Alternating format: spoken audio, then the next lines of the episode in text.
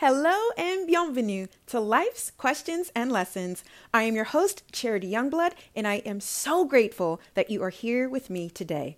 This podcast is unedited because life is unedited. Now let's get started with our first question What is on my not to do list? What is on my not to do list? So, I was recently having a conversation with a member of my wise council. We actually talk uh, once a week every Tuesday, and she was telling me about all of the things she had to do this day.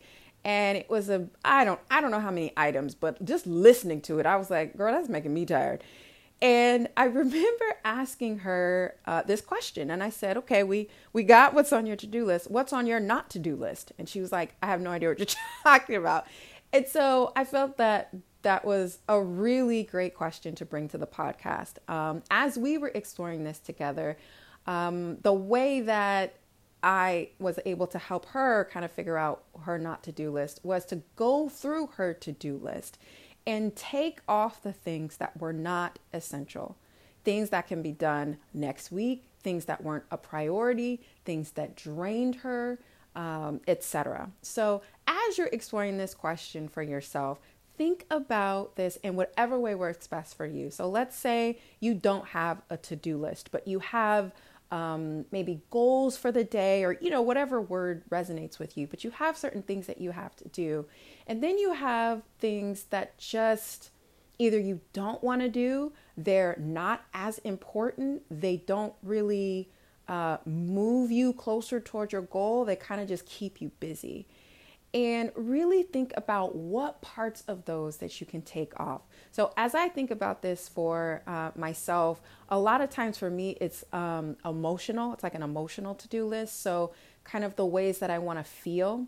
So, to not do for me would be to make sure that I'm taking the time to go outside right? So if I'm in the middle of something, like in between meetings or working on something really, really focused, one thing that I have to put on my not to do list is making sure that I'm not going through that work and going through my, you know, two hours without taking a break to go outside. So it could be just as simple as, you know, taking a reminder off your phone. That's not important. It could be, um, you know, I can replace thinking about all the things I have to do with being grateful. Whatever it is, this is your time, this is your exploration, this is your self care, right? So you can do this in whatever way works best for you.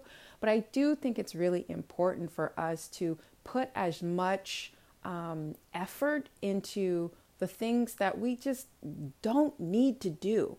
We have a lot of pressure. And if you're someone who's listening to this podcast, you are someone who is ambitious, but you have ambition to live, right? You have ambition for the type of feeling you want to feel every day free and enjoy and excited about life and grateful and appreciative, right? So, in order to make sure that you are feeling those things at the beginning of your day, at the middle of your day, and at the end of your day, those to dos also need to be accompanied with your not to dos. So, Hope this episode was helpful for you. It's definitely a different way to think about things and let me know, you know, if this was helpful. So, as always, thank you so much for listening. Please rate and review this podcast wherever you're listening to my words. And if this episode was helpful for you, please share it. We are here on this planet to help each other. So if it was helpful for you, please share it. And until next time,